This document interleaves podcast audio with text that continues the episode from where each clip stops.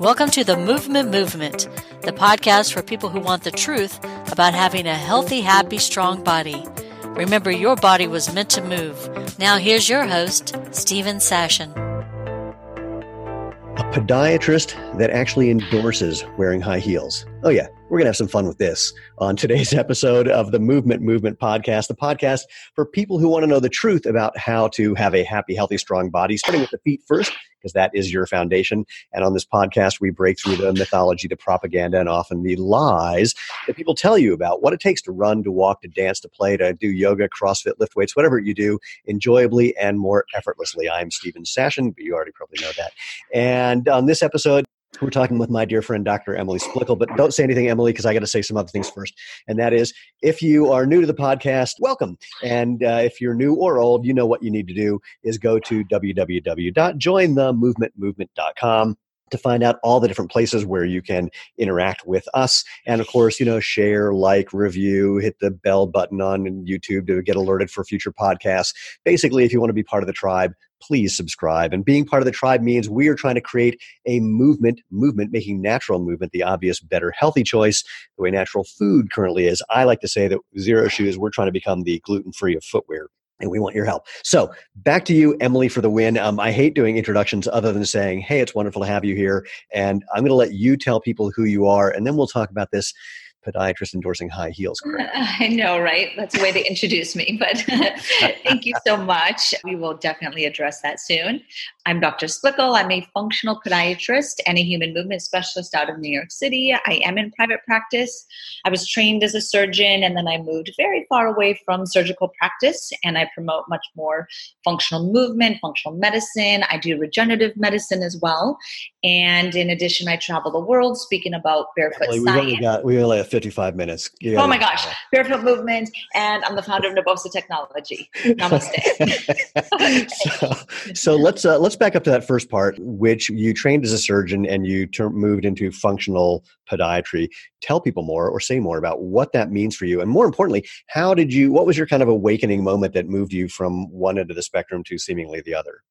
Yeah, actually, my entire training through podiatry school, I was fighting with what was being taught to me. It was very isolated. None of the patients were getting out of the chairs. Really, it was every patient was being told the exact same thing. You have plantar fasciitis, stretch your calf this way, do X, Y, Z. And I was like, I know that that just doesn't fully jive with what, what I think of with movement. I actually started in fitness. I was a competitive gymnast for thirteen years. Hold on, wait, so I went, hold on, wait, wait. Have we never had this conversation? I don't know. Dude, I was, I was an All-American gymnast. Uh, really? Yeah. Oh, what do you, well, there you go. Really? We have something like, else. Like, I, like I'm lying about that. I don't know. Yeah, we've never had that conversation. We're going to have to do that.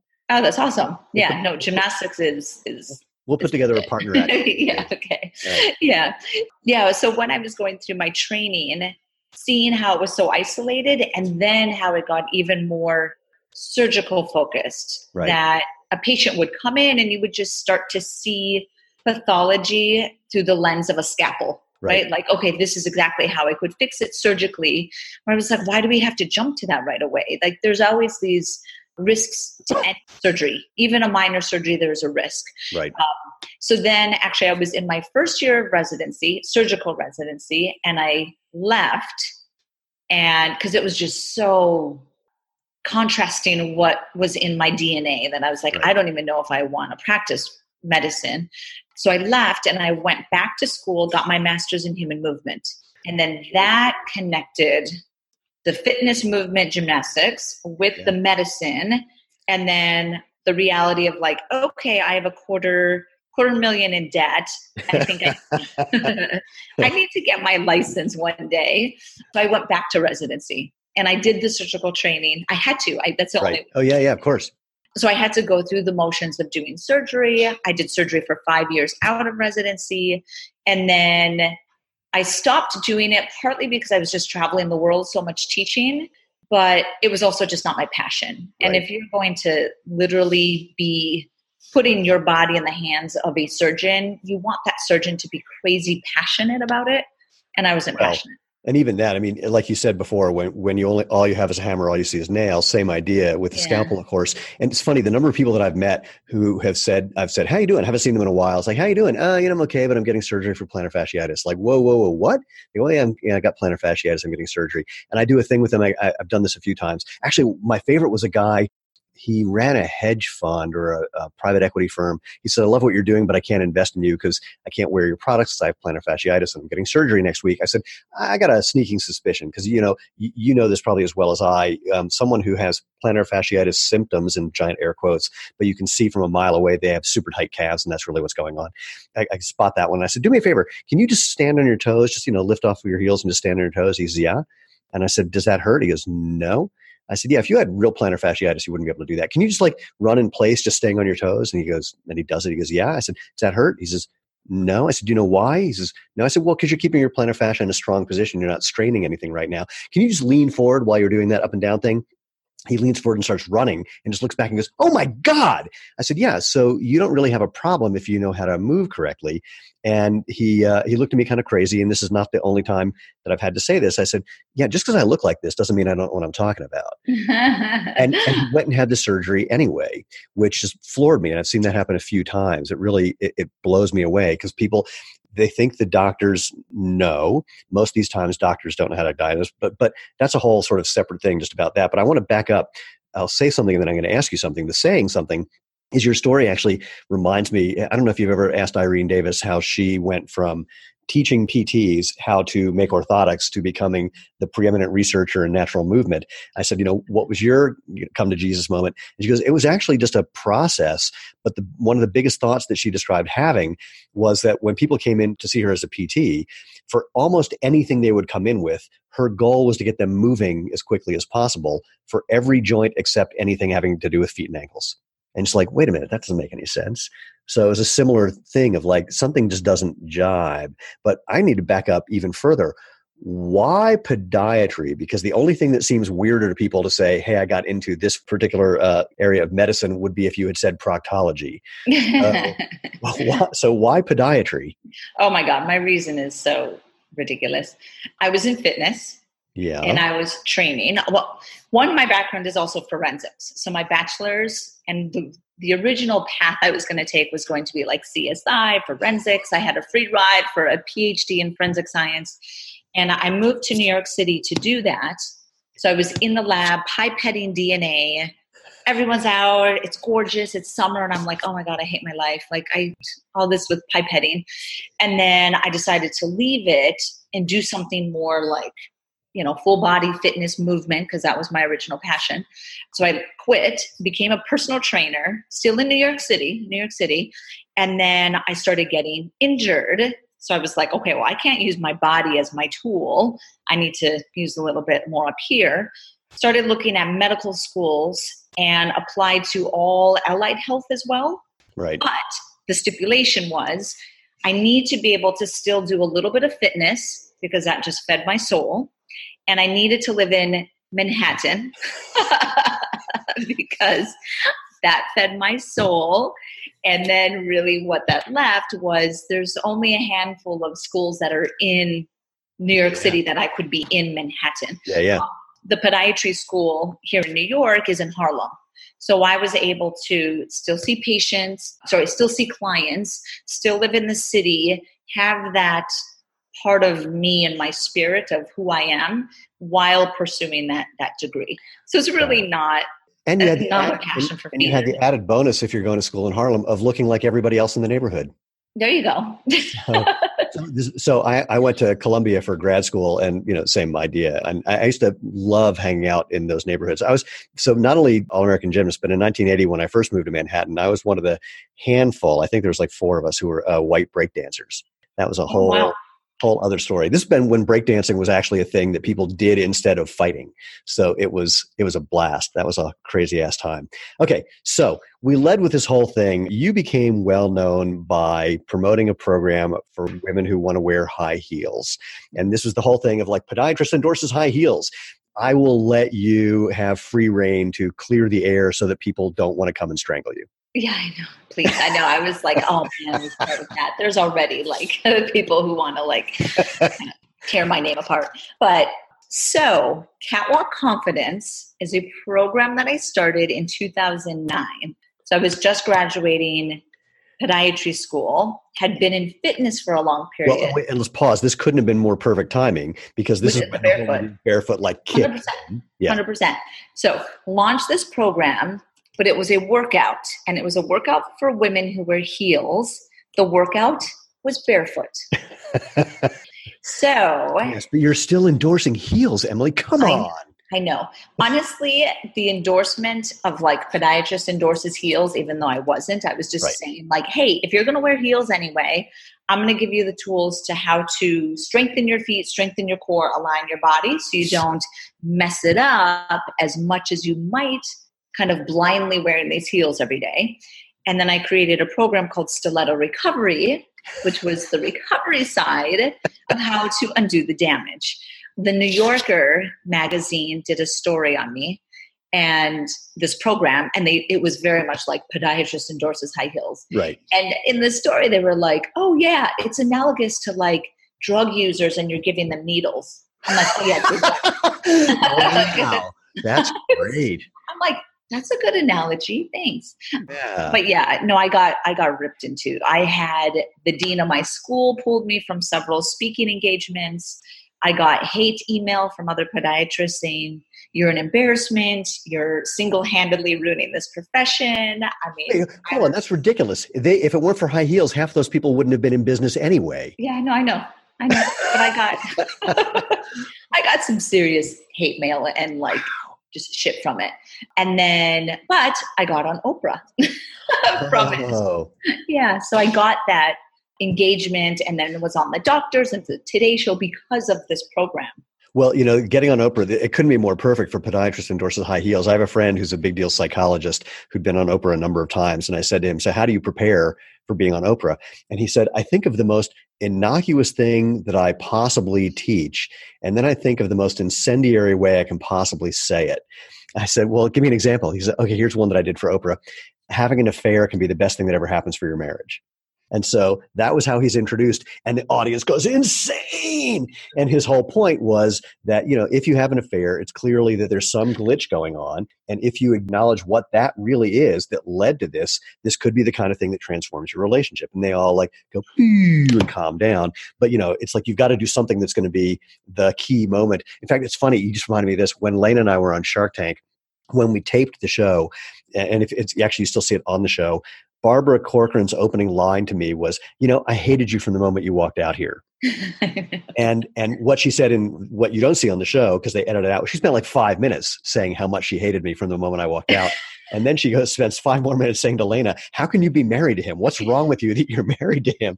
And all I kept thinking is, oh my God, this is such good television. So it didn't end up like that. Bring it on, thinking, bring it on. Yeah, yeah, that would be the perfect lead. It's like, you know, oh my God, I hate you.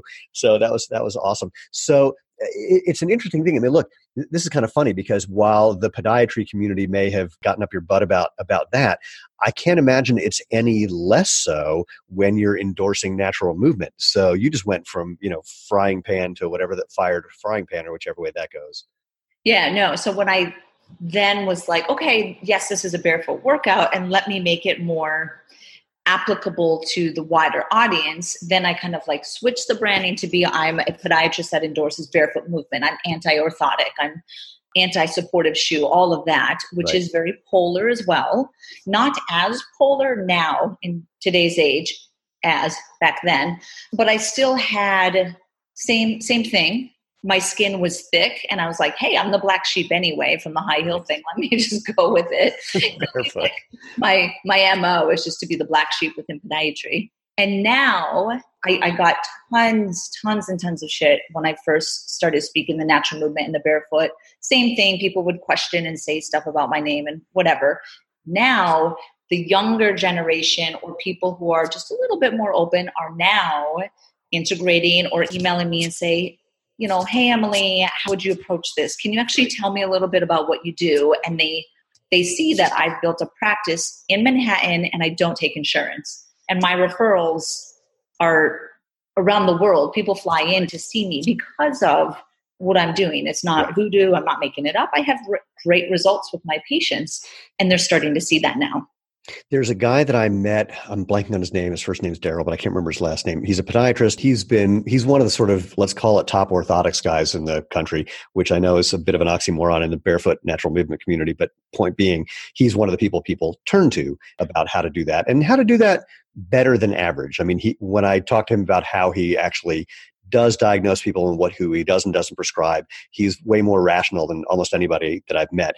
That said, there's two things that were fun. One is he told me a story of a podiatrist he knew who went to Kenya in the fifties or sixties to study the army, who did a lot of uh, their training barefoot because they didn't have shoes. And his report was basically one sentence: a podiatrist will go broke in this country. And he was trying to make the point about the value of natural movement, which didn't go over very well. The other thing that was fun, this was at the International Footwear and Ankle Biomechanics Conference last year. So I put him in a pair of our Prio, floating back there, and he's and he's walking around, and I said, and he said, "Well, what do you see?" I said, "Well, what do you feel?" He goes, "Well, these feel really good." I said, "Well, then what I see is kind of irrelevant, but I'll tell you what I see. Your right foot is pronating a little more than your left when you're not wearing the orthotics in my shoe, but you haven't noticed. So A, where's the problem? And B, if you want to develop strength, that's the way you're going to have to do it, is by using your feet." And he looked at me like I was crazy for a moment and was like, "Oh yeah." And then actually he goes up to Irene Davis and says, you know, "I got these shoes and I really like them. I think I'm going to wear them with an orthotic." And he was saying that to see if her head would explode. And her mm-hmm. response was, "That's cool. Just start shaving it down, shaving it down, shaving it down till you get rid of it." And he's like, huh. So I love the idea that this whole, I mean, it, it's so crazy that we have to promote that natural movement is good. I mean, mm-hmm. it's just insane. And And I'm curious if you have any understanding or have a historical basis, like how did the podiatry community get so far opposed that, to get so far into the whole posting orthotics, et cetera, where everything is is somehow pathological? Because I know I have a friend who studied to become a physical therapist, and she would call me like every day when they were doing foot and ankle going, "Did you know that this whole orthotic thing was like made up by a chiropractor who had no evidence for it whatsoever?" It's like, uh, yeah. So, you know, what's your take on how it got where it is and what might have to happen for it to become, ironically, for podiatrists to put themselves out of business mostly by realizing that for most of what they're treating, natural movement is a better option? Right. So there is, sadly, when you go to podiatry conferences and within school and just kind of the whole energy within the profession is a little bit fear-based, and it's a profession that's on the defense.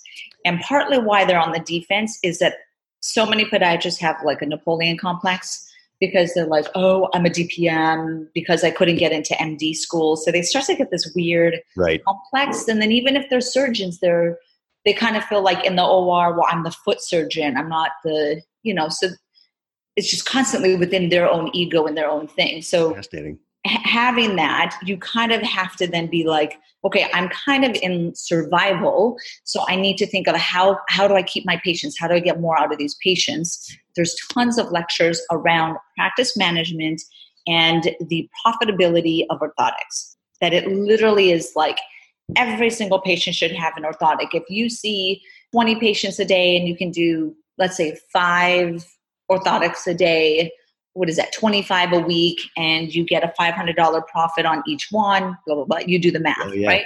Yeah. So it's really put in. And then the younger generation essentially is fed that garbage and then thinks, okay, for me to make money, I need That's to see do. this as a moneymaker, so I have to push it. And I've seen that through when I was part of a larger group. Now that I I don't take insurance, I'm on my own thing, I just, I don't care. But they would incentivize us for every orthotic I would make, every M R I that I would order, every ultrasound that I would do, like any additional billing that I could do, I would technically, that's probably totally illegal. well, I mean, well, what's incredible, look, I'm not, I, I'm not a conspiracy, conspiracy theorist, but what you're what you're saying is going to feed people who, you know, anyone who, who has the line, "Well, Western it's medicine, so you know, it's whatever so it is, they use the phrase Western medicine is never going to be good." But I mean, this is what people think happens. To hear that that's actually what happens, holy smokes! Not yes, a- what I will say is that medicine is still a business, right? And people don't realize that, or people don't want to think that. Well, and there's another thing. I mean, I have this conversation with people often when they criticize, West, quote, Western medicine as if that's an actual thing. Uh, I go, first of all, They, they go, well, Western medicine doesn't know how to do everything. It's like, well, if you go see any good doctor, they will never say that they know how to do everything. They're going to say, here's what we're going to do to try and figure it out. But most, what most doctors are treating most of the time is that eighty percent of things where they can actually make a difference. And that other twenty percent, that outlying stuff, you know, you can't know everything. And, and these are complicated, confusing things, these crazy ass bodies. There aren't simple answers for a lot of this stuff. And we want simple answers, and we want someone in authority. Ideally, I don't know why a white coat means authority, to tell us something where we just know what's happening. I, it's, it's something I notice about myself. I am, in a way, much happier if I see a medical practitioner for something where they go, oh yeah, you have this thing, and it's undeniable. You see it on the films, and it's like, ah, oh, the sense of calmness because it's been diagnosed and there is a treatment protocol is, is a real thing. I'm actually going through it now because I've got a compromised spine. In fact, later today, I'm going to get an injection into my uh, lumbar spine just because I've got like clearly all this inflammation going on. I'm relatively convinced that it's not going to help for various reasons, but it's what I've got to go through for my insurance company to pick up the tab on the things that I might need later. And exactly. so so now I've actually got the funny thing where it's not giving me that sense of calm because I know what's going to happen next that I don't really know. At the same time, I'm taking the appropriate steps. So it's a weird, it, we have this weird relationship with simultaneously wanting an authority figure to give us an answer when there's not a simple answer, and then not trusting them if they give us a simple answer. you know, you know, one thing with my patients is what I've always done from the beginning is very much go through my thought process. So mm, when I'm, yeah. when I'm evaluating, I'm trying to get to a diagnosis, especially in the beginning when I was younger, you know, new kid on the block, I was a little like, ah, just fresh out. I would go through every possible thing that it could be and why I'm ruling it out. And I would right. say it out loud to the patient, partly to educate them, but also one to protect my ass so they wouldn't sue me. right. Yeah, yeah. So that's the, that's the energy of medicine also, is that you can be sued. Like there's this, that's the reality to it. Now I do it very different, and I go through it more for the education. Right. And then, because I'm much more confident, and obviously you just, been around the block a little bit more. But then when I go through all my treatment options, yeah. I never, I just say, these are all of your options. These are the benefits of, of them. And then there is surgery down here. I just, I have mm-hmm. to list it as an option, and I can't tell you which one to do. You have to make the decision for yourself. I can give you the benefits of each and the risks, but ultimately it's your decision. Right. And they, they totally want me to be like, well, what would you do if it's your foot? yeah. Well, you know, and you know, you just, you have to do that to really put it in the patient's hands. In some cases they don't like that. And I've, no. I've been to doctors, or I've had patients that will be like, yeah, one thing I knew, and then all of a sudden I'm getting this injection, and then there's like, and they didn't know, the process was just happening faster than they could even like sure. comprehend. And I don't, I don't like to create that energy with my patients. It's a tricky one. Just had a flashback before I went to the World Masters Track and Field Championships. This is nine, ten years ago. I suddenly had this weird thing in my foot. I just felt like a little bump, and I didn't know what it was. It was really painful. I went to the, I don't know where I went. Anyway, they they took some films, and it literally looked like, I don't know what the geometric term for a square rectangle. So not a tube because it's square edges, but I mean, literally it looked like, you know, square. And it was like, I don't know, maybe two, almost two centimeters. No, no, um, I was going to say two centimeters. That's not right. Almost um, twenty millimeters long, and like three millimeters kind of square. It was this crazy thing. It looked like an alien implant. And the doctor's looking at it going, uh, yeah, I have no idea what this is. I don't know what's causing it. I don't know what to do. What do you think? Oh my gosh. And I said, uh, well, I can't have surgery now because I'm about to leave for an international track meet. So let's just revisit this in a little while. And then, and I forgot to add this part, it happened like in one day, it just showed up. And then a couple weeks later, it disappeared. Hmm. No idea. Absolutely no clue. And I actually sort of like that because the, the story of it, because it was, it was just a real conversation about, we don't know, we got to try and figure something out. And it was just an honest conversation. If I had hmm. seen certain kinds of practitioners, I won't label them by profession to, you know, to protect the, the not necessarily innocent, they would have said, oh yeah, well, I know exactly what it is. Here's what you do. And, you know, and then six weeks later, it might've gone away on its own anyway. And they would have claimed that it was because of that, when that could have been totally a placebo.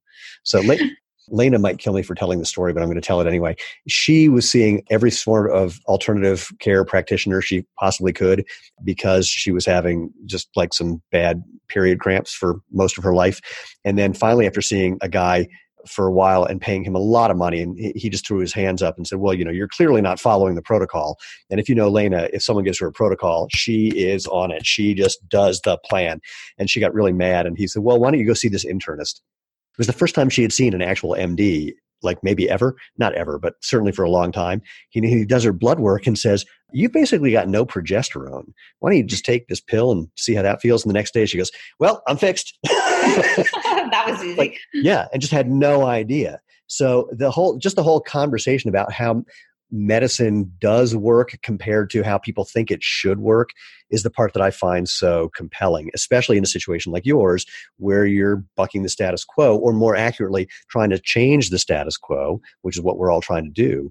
And, you know, and hopefully I do think you may be right that it's these kids today who are going to be the thing that moves it, because they're not walking in with the same kind of preconceptions, or they're walking in with a kind of anti-corporate mentality that makes them open to maybe what this guy's saying. We don't have to write off everything, but maybe we can think for ourselves and look at reality. And, you know, obviously the natural movement story is simple. Your feet are supposed to bend and move and flex and feel. Let them.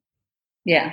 You know, the other thing is that I get podiatrists who see the way that I treat, they understand the natural movement. They might even do it themselves, but they then say, how do you integrate this into your treatment for your patients? Like they, they can't connect that dot or, or that bridge, where I'm like, I, I just include it in literally every patient's protocol. Right. If I do give orthotics, which I do in some cases, I always then include release your feet on a natural basis, use correct toes, get into shoes that are naturally moving this way, get sensory stimulation. Right. And try to have it be part of the bigger picture, which is what obviously all these other docs should be doing as well. I think physical therapists do a really good job with that. What's the glitch for them? How do they not see this as something to do? I don't know. They just don't know how to integrate it. You know, go ahead. Well, go okay. ahead. I, I was going to say almost, I, I do a lot of stem cells in my office. Right. And when I was part of my other group where there were like ten of us doctors, I was the one that was doing most of the stem cells. It's a fee for service injection. Yeah. So it's not covered by insurance. It's seven fifty yeah. plus per injection. And they're like, how are you selling this? And I was like, well, one, I believe in them. Two, right. I just include it with all of their list of treatment options. And because I believe in it, I spend time explaining it and educating the patient. Right. If you don't, one, believe in it, like, which is what you were saying, if you don't believe in the stem cells, you don't believe in natural movement, then you're going to have a harder time integrating it into the recommendations to the patient. Sure. I feel like the patient can tell Got if it. You're like, oh yeah, and by the way, could do um, this thing. I would, I would hear some of the docs be yeah. like, oh yeah, and by the way, um, do this short foot thing, and they'd be like, short foot, and they're like, yeah, Google it.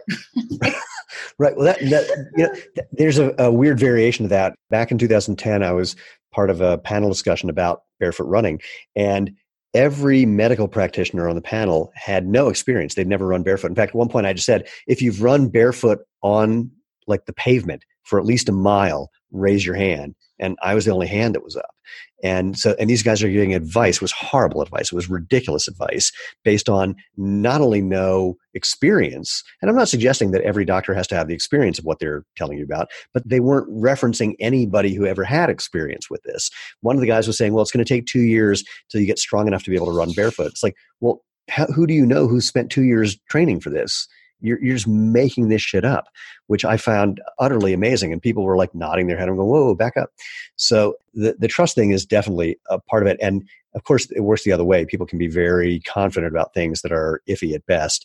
I'm curious, just to take a tangent on the stem cell thing, I'm curious what your experience slash the response rate has been, because I'm just thinking of the people that I know who've had stem cell treatments for various things, where some of them have great results, some have had no results.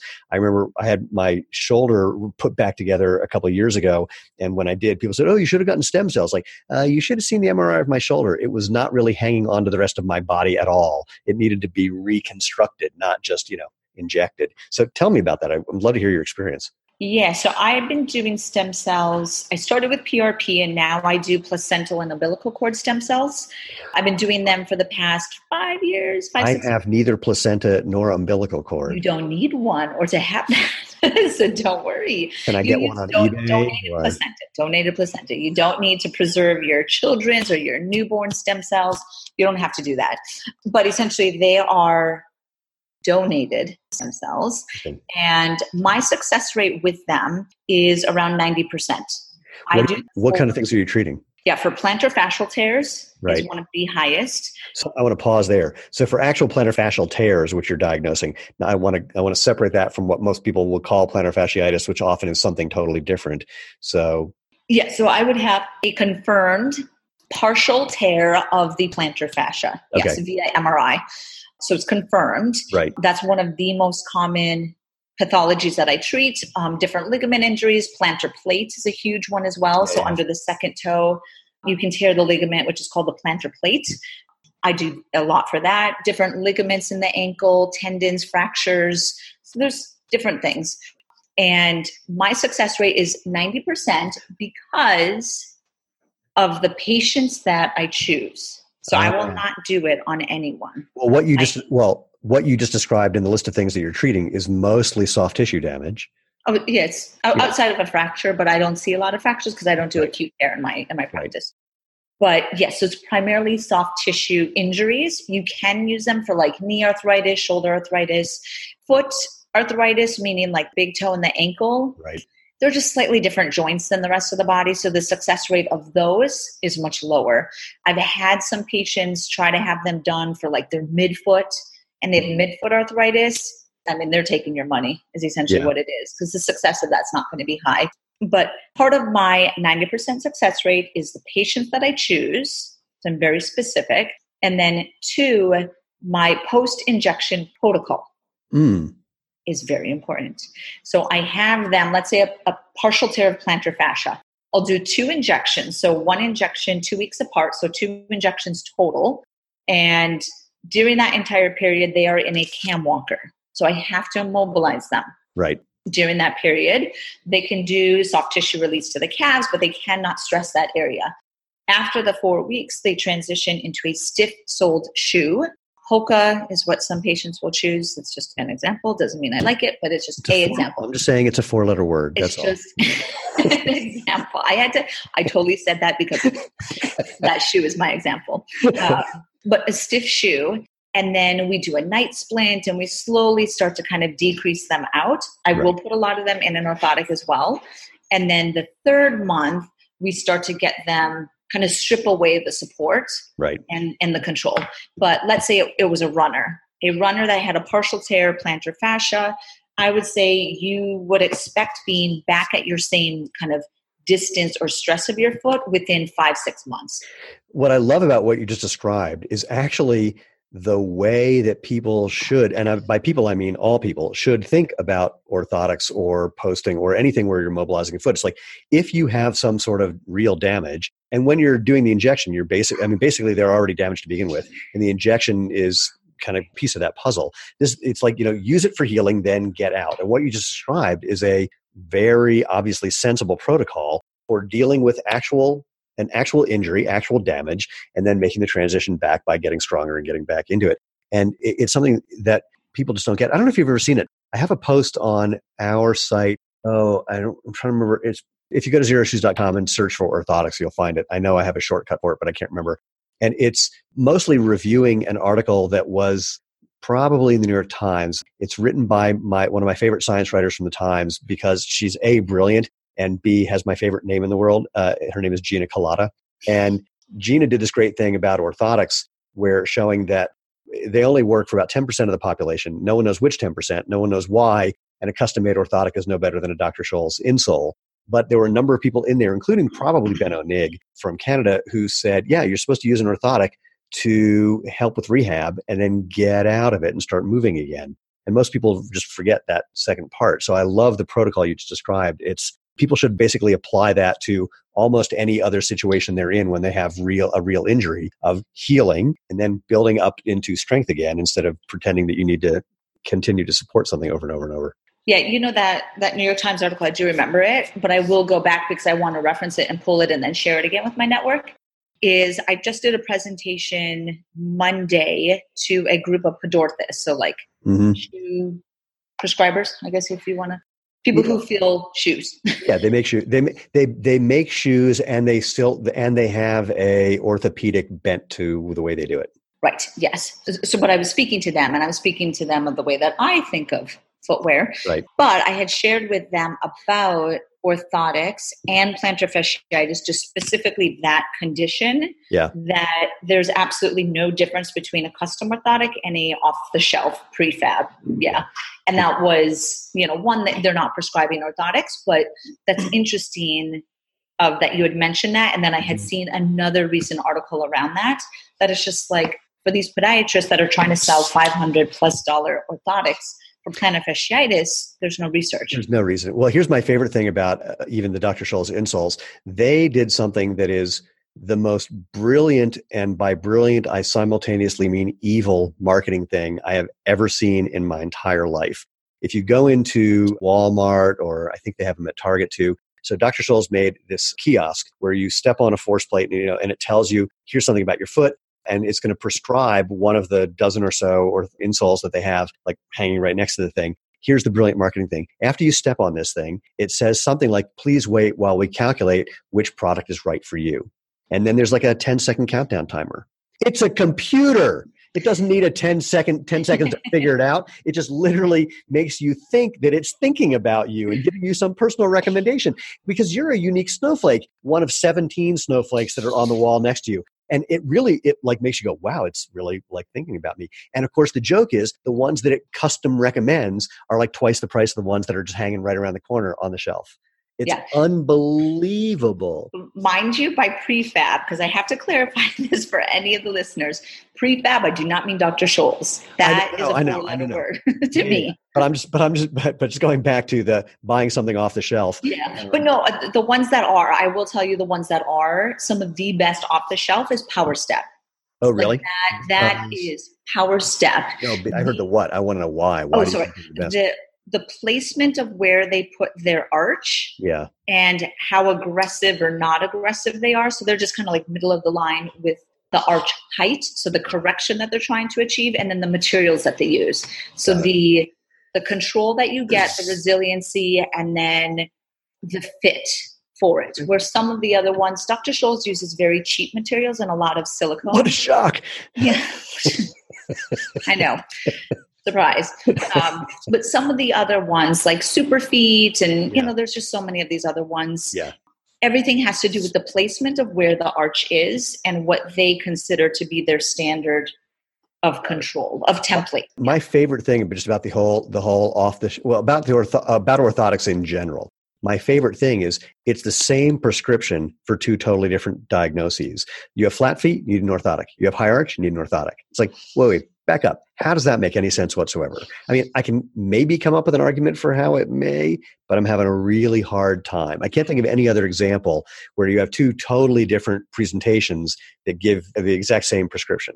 Yeah. Well, I've been, I've been practicing for ten years yeah. and I've never... never written orthotics, custom orthotics for a high arched foot. Ooh, interesting. So considering that there's so many people, especially I think people who have high arched feet, even more than flat footed people, think they need support. Why do you think that is? What the hell? And why have you never done that? So a high arched foot is typically thought of as more rigid. Right. So now you're going to put a rigid thing on a rigid thing. Yeah, yeah, I know. Into rigid, and then most likely they're going to go into a rigid shoe. So I was like, rigid with rigid with rigid, that just makes no sense. Like your goal with a high arch foot is typically more in the direction of let's mobilize, let's get them kind of. Oh no, you're preaching to the choir. Uh, yeah. But I'm curious. I mean, I'm just like, this is one where even even more than someone who's flat footed, I just can't figure out how they got this idea that they need to. Exactly. Rigid on rigid on rigid. Yeah. I mean, I have, I, that's why I have no idea. I'm just like, why would you ever, I mean, I pull every high arched patient who has orthotics out of them, which right. doesn't make sense. If you were using, let's say like a plastizote or like a kind of these softer materials, and you're yes. saying like, oh, the rigid foot hurts the person because it feels like they're walking on their knuckles. So let me cushion right. that foot. That would be a valid argument. Oh, that's interesting, actually. Yeah. Because it's funny. It's funny because in that situation, what you're doing is giving some protection to the places that are getting higher impact forces. You're not supporting the thing that's causing that problem to begin with, which again would yeah. make more sense, but that's just not what people do yeah. and buy. Yeah, which is why I'm just like, I have no idea why. I've never, ever, and I will never, because it doesn't make sense. There is a little bit of, there's some research around like a plantar fascial offloading technique that you can use with arch supports, yeah. uh, with custom orthotics with a supinated high arch foot. But I, I much rather go through myofascial release and soft tissue work and right. mobilize the hips and oh, kind of that way. I want to back up a giant step because I, I don't know why I just remember this. I heard, I don't know if this is true, but I heard that some major chiropractic organization is sponsored by an orthotic manufacturer. And so this is partly why all these chiropractors are trying to get everyone into orthotic, not only because they're taught here's an additional way of making money, but I mean, it's really indoctrinated because the overarching organization that they belong to, that's what they believe. In a similar vein, the American College of Sports Medicine, one of their biggest sponsors is a footwear company. I shouldn't mention their name, so it rhymes with spladitis. And, and um, I, Uh, there's a rumor that I was asked not to come back to this year's uh, American College of Sports Medicine event because of things that I said to them last year, which was just some things like, hey, for all those claims you're making, do you have any proof? Which didn't go over well, apparently. But I, I find it really funny. There's there's actually a an article about how to pick a running shoe from the A C S M that basically recommends getting something like what we do, getting something that lets your toes spread, that actually lets your foot move, that gives you sense. I mean, all the things, but then there's a, a few things where they kind of couch the language, I think, just to not upset their corporate overlords. So, so I, I don't know how much influence Spladitis' business model has over the people who are in the A C S M. But I and I and I wonder about that orthotic thing for chiropractors. Do you is there anything similar like that on the podiatric side where mm-hmm. there are? Oh, yeah, of course there is. Oh my God! Remember, medicine is business. Uh, I mean, no, so I remember, but I just don't expect it to be like you know top to bottom. Um, yes. So the shoe that is one of the biggest sponsors for the American Academy of uh, Podiatric Sports Medicine and the A P M A is New Balance. So New Balance is the recommendation that literally when I was going through school and then through residency and rotating through different residencies, so I was still a student, but hearing more than just my circle speaking, they would be like, oh, yes, you need to get shoes. New Balance, New Balance, New Balance, New Balance, New Balance. Every person. And I was like, do you Why? know other manufacturers than New Balance? Like, do you, do you like New Balance for yourself? Like, do you... like think for yourself. And then that the same frustration of like your plantar fasciitis, stretch your calf by going against a wall. And you, right. right yeah, yeah. And I'm like, one, I hate that calf stretch because yeah. you don't position the calcaneus right. You're actually not even stretching. No, the, it's going to be soleus if anything. Or, yeah. Yeah. You get your post tib and then yeah. you can irritate someone's post tib tendon. I was like, think, don't just yeah. vomit out what you were taught in school. And that's what, what this everyone is, does. This is an interesting point. So Irene Davis and Brian Heiderscheidt and Chris Powers do a do an event for physical therapists called Science of Running Medicine. And it's an opportunity for them to get C E Us and for them to learn about what these three people in particular are thinking about the cause and treatment of running-related injuries. And Irene has a amazing protocol for diagnosing what's going on and then treating what's going on by doing gait retraining and various other things. And I said to, I said this to Brian, I don't think, I don't remember if I've told this to, to Irene. I said, the challenge with what you're doing is that you're requiring the practitioner to have a really good understand, have really good eyes, basically, to really be able to see what's going on and understand what's going on well enough to do a good diagnosis and then create a very personalized treatment plan. And those two things are either at the very least difficult to do, time consuming to do, but for some people not possible because some people just don't have good eyes. They just don't see movement well, or they see the effect, but they don't understand what the possible causes could be. They don't look further up the chain. And, you know, this is a problem. You're asking people to be smarter than they possibly are.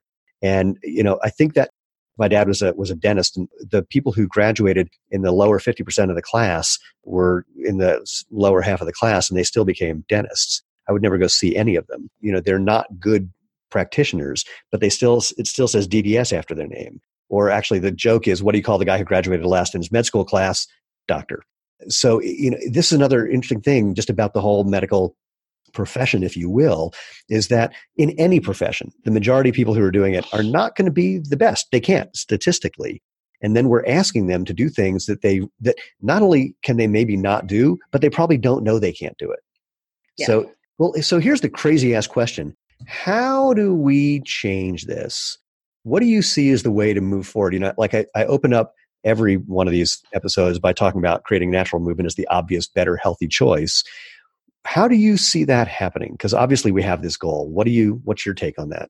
What I can say from a podiatry level is that it has to start changing within the schools, the way that the next generation of podiatrists, who obviously work with feet, so that's a lot of the people who buy your shoes or purchase any footwear are getting recommendations from the internet, from movement specialists, from people who support natural movement, but then they'll go to the doctor who will say, no, you have this and you should never be barefoot. You should never. Right. So they get the conflicting information. So we need to stop the conflicting information. Well, by, okay. So good luck on that one. But anyway, I know, exactly. But as much as you can, so that the ninety-five percent kind of trend of what's said within the podiatry community is the same old structure. You need to have a little bit of an openness to well, the role of natural movement, well, so the role of barefoot what, stimulation. So that's where I was going actually in my thinking, is the only way the school is going to change is if there's enough people who are responsible for the curriculum getting the value of what we're talking about. Exactly. So you've got to so back I, up a step. Yeah. Yes. So I approached where I went to school. Now, every school is very different. And the other thing with medicine that the listener should understand is that medicine is very historical. Mm-hmm. It's very political and it's very historical. So the New York school is very traditional. New York City, people think it's like a liberal city. Yeah. It's actually very, very, very conservative medically. Mm. So the way that hospitals are managed, the way that schools are run, what's actually taught is very, very conservative. So that means that they don't deviate outside of the box very well, because it just rustles them and they sure. shake, they get nervous. And it's, you know, people who are like eighty years old that are still running a lot of these programs, even though medicine has changed from that. Is slowly trying to change that. I approached my school. Well, I find it disturbing that what you're subliminally suggesting is we kill a whole bunch of old doctors. I did not say that. I, that's what I said, subliminal. So right, right, right. Exactly. exactly. But so what, what I went in speaking to them about what they need is not just a barefoot lecture, but a lecture on like fascia, like mm. the fascial lines, mm-hmm. um, the integrated movement, how your feet and your pelvic floor connect to each other. You know, podiatrist who treats feet technically treats movement. And right. that's what it actually needs to be changed. So anytime I speak at a podiatry conference, I actually start by saying, I don't treat feet, I treat movement. And I have like my first slide, like we as podiatrists don't treat feet. We're not foot doctors. We treat movement. Our, our access point to correct movement is the foot. Right. But you have to start changing your mindset as well. And know that you have a bigger influence than all I treat is the nails. And I'm like the shitty part of the body. Like it's just, you know. Uh, I, I hate to break you. That's uh, that's called a, uh, I just can't think of the word. Uh, what's someone who does your damn nails? Um, pedicures. Thank you. yeah, you're you're saying all these doctors, you're a glorified pedicurist.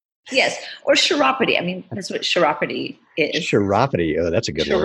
Chiropody is the historical initiation or starting point of podiatry. Is we were chiropodists first, which was like nails and skin and calluses and oh, that's hysterical. That I have no idea. Fascinating. Yeah, and then it evolved to podiatry, and then podiatry evolved to be more like podiatric surgeon. So it's become like a wider, wider scope. But ultimately, at that, even if you were still treating calluses, people get calluses, and I know why they get a callus based off of how they're movement right. moving. Right. Treat movement. Right. Yeah. Exactly. So, yeah. But- Well, speaking of movement, we have to move on to something and do two things. One, I, I don't want to leave before we mention the project that you and I are jointly doing. And I actually have a sample. So would you describe what you have created with the Naboso technology? And then I will hold up the project that you and I are doing together. Yes, I will hold up the box here. It's a box. Yes. So Naboso is the first and only textured insole that is on the market. This is the texture. It uses two-point discrimination. So hold on for people who are just listening. Um, basically, think, think you know, flat thing with a bunch of bumps on it. Yeah, pyramids across the entire oh, top of the insole. Pyramids. And oh, those pyramids, pyramids. You're part of the Illuminati. What was that? I said, you're pyramids. That means you're part of the Illuminati. Oh, yes, you know. It's more conspiracy theories. Exactly, exactly. Yeah. Don't don't take it down that rabbit hole. Um, but the two-point discrimination stimulates the feet to help increase your foot foundation awareness. The more that you can reconnect to your foundation, that translates to balance, posture, gait. We have a lot of people, if you're thinking of a disconnection with your foot, leads to foot fatigue, foot pain, a lot of the stuff that we were speaking about. It's it can be used for many reasons, but the very rewarding part that I have is when someone hasn't reconnected to their feet in that way for years because of their shoes, or maybe they have some sort of medical condition, and to have them just light up because they can feel their feet again, that's yeah. so powerful. Well, so let me, yeah, let me, let me, I'm going to do uh, Emily to English translation. Sorry. So, so these, when you sent me these, and I, I've told the story in other places, including on our website where we talk about this product, you originally sent me this product to check out. And by the way, Naboso is a Czech word that means barefoot. And when I received it, when you told me about it, I was preparing to let you down gently and say, you know, I've tried all these various reflexology insoles and sandals and things, and they don't really do anything for me. So you, I got them and I put them in my Prios and I walked around for a couple of hours. And uh, and I could definitely feel that I was getting more stimulation than I would if I was just in any shoe, including our shoe, which does give you a lot of stimulation. And it was like, oh, that's cool. And then I took them off because I spend most of my time at the office barefoot. Then I'm walking around and I feel like my feet are trying to grip through the damn ground. I mean, they were like so activated. Everything felt like it was like ready to pounce. It was amazing. I really loved it. That that has toned down. I don't walk like that all the time, but it was just so incredible feeling that there was obvious demonstrable benefits from adding this extra stimulation. And it reminds me, I think we may have talked about this every, I don't know, year, year and a half, somebody comes out with some bit of research that shows the value of just basically stimulating people's feet. They have some vibrating insoles, or the latest one was from the University of Delaware. They put a device on the around the ankles of people who have Parkinson's, and it just basically vibrates their feet. And it found that they were able to walk better in these stupid, ridiculously thick, stiff shoes. And my response to that has always been, hey, instead of getting all those crazy things, take your damn shoes and go for a walk. And my argument would be, in this case, with the Naboso product, that if you are going to wear something, some footwear, and you do want more stimulation for the myriad reasons you might, this is an amazing way to do it. And and then just to give a segue, so we've been selling the insole that you just showed the box of, although our boxes are a different version. And it's the new version of the box. I like it. No, no, no. This is, this is your version is this one. Oh, that's right. Okay. Yes. And then, um, and then, Uh, um, so that's great. We sell those on our website and people love them, but people have also asked, what do I do if it's summertime and I don't want to be wearing shoes and want to wear sandals? And I'm going to hold up the Naboso Trail, which for people who can't see this, this is our Z Trail sandal, our best-selling sports sandal with the Naboso technology as the footbed. So these are going to be out like the middle, uh, actually within about a week or so from when we're recording this, somewhere around the middle of July. Uh, so use that as a gauge for if you're listening to this and finding them on our website. And we are super excited to bring that out and get the, the results that we expect to get from people who are using that. So thank you. I've got to do this quickly because apparently there's a meeting that's supposed to be happening in this room soon. W- one thing we didn't do before that I usually do at the beginning of every episode, and I got totally distracted and forgot, is something movement related. So do you want to share a movement related something that we can do in our last minute or two? Uh, yes. So I, I told you what I was going to do, which I'm actually going to do something different, is how, okay, sorry, I know.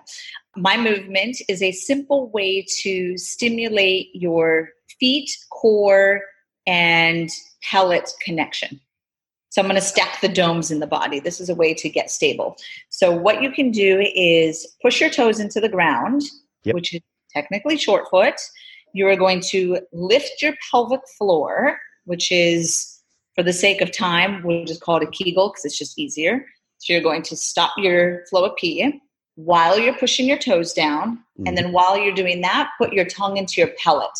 So your tongue will push oh, into the top of your pellet as you do all three of them. And if you do that, especially standing, you should feel like your body is stable.